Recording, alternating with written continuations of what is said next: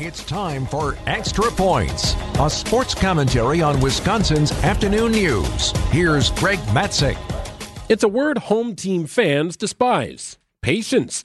The lack of patience among fans is evident every time a young player makes a mistake, or a veteran for that matter. On the other end of the spectrum are the general managers of the teams we love. Sometimes to a fault, GMs are too patient with the player they invested time and resources in. As Jordan Love was working through the kinks of his first year as a starting quarterback, and the Packers were scuffling, a segment of Packers Nation had seen enough. Love is not the guy. Let's see what the backup has to offer. See why it's foolish to rush to judgment?